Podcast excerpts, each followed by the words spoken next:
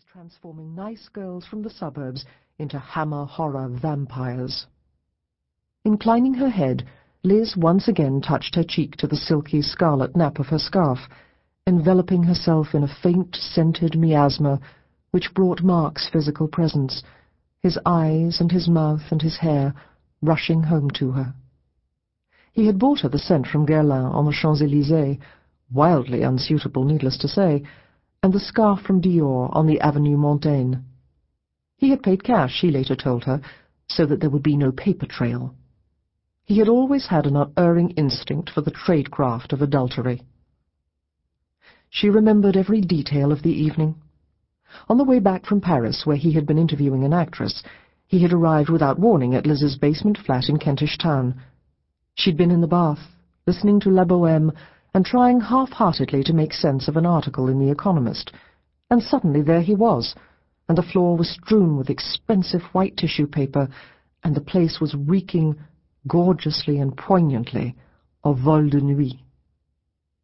Afterwards they had opened a bottle of duty-free Moet and climbed back into the bath together. "'Isn't Shauna expecting you?' Liz had asked guiltily. "'She's probably asleep,' Mark answered cheerfully. She's had her sister's kids all weekend. And you, meanwhile. I know. It's a cruel world, isn't it? The thing that had baffled Liz at first was why he had married Shauna in the first place. From his descriptions of her, they seemed to have nothing in common whatever. Mark Calendar was feckless and pleasure-loving and possessed of an almost feline perceptiveness, a quality which made him one of the most sought-after profilists in print journalism, while his wife was an unbendingly earnest feminist academic. She was forever hounding him for his unreliability. He was forever evading her humorless wrath.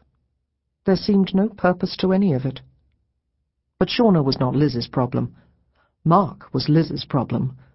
The relationship was complete madness, and if she didn't do something about it soon, could well cost her her job. She didn't love Mark and she dreaded to think of what would happen if the whole thing was forced out into the open. For a long time it had looked as if he was going to leave Shauna, but he hadn't, and Liz now doubted that he ever would.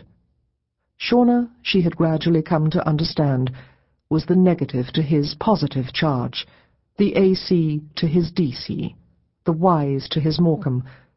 Between them they made up a fully functioning unit. And sitting there in the halted train, it occurred to her that what really excited Mark was the business of transformation. Descending on Liz, ruffling her feathers, laughing at her seriousness, magicking her into a bird of paradise.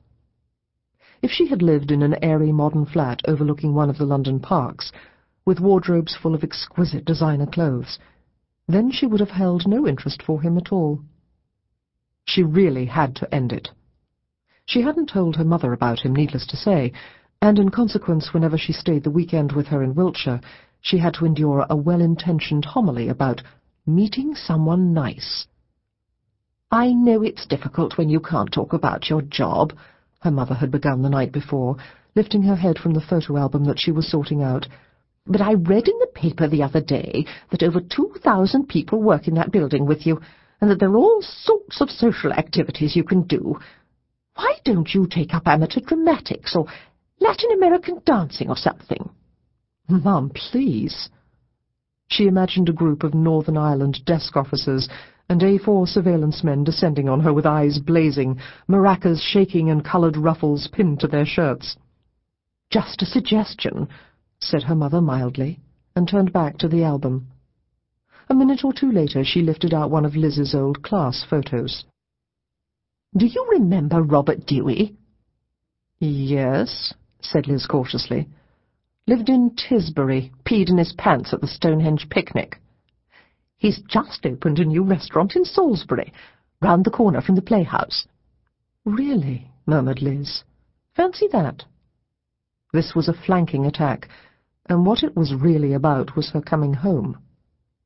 She had grown up in the small octagonal gatehouse, of which her mother was now the sole tenant, and the unspoken hope was that she should return to the country and settle down before spinsterhood and the city of dreadful night claimed her forever. Not necessarily with Rob Dewey, he of the sodden shorts, but with someone similar, someone with whom at intervals she could enjoy French cuisine and the theatre and all the other metropolitan amenities to which she had no doubt grown accustomed.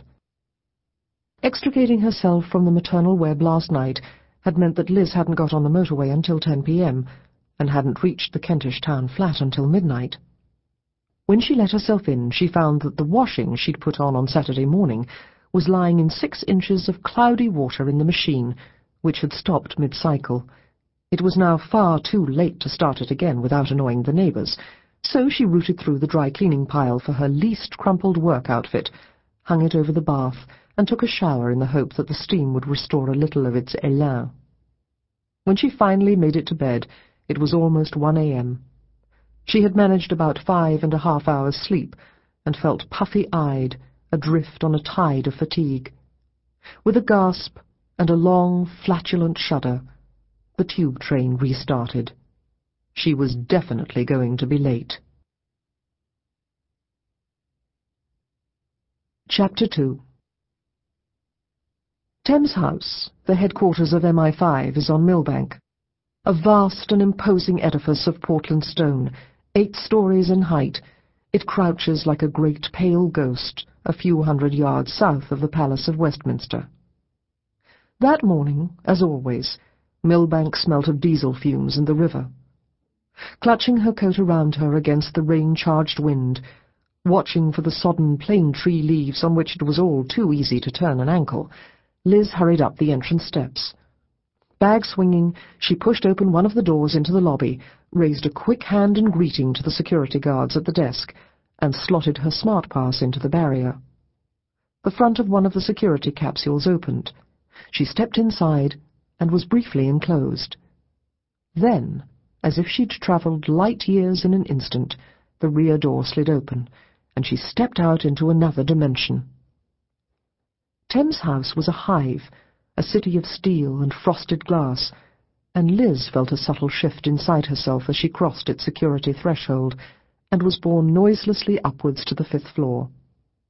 The lift doors opened, and she turned left and moved at speed towards 5AX, the agent runner's section. This was a large open-plan office lit by strip lights, and lent a faintly seedy character by the clothes stand that stood by each desk. These were hung with the agent runner's work clothes. In Liz's case, a worn pair of jeans, a black Karrimor fleece, and a zip-up leather jacket. Her desk was spare, a grey terminal, a touch-tone phone, an FBI mug, and flanked to one side by a combination-locked cupboard, from which she took a dark blue folder.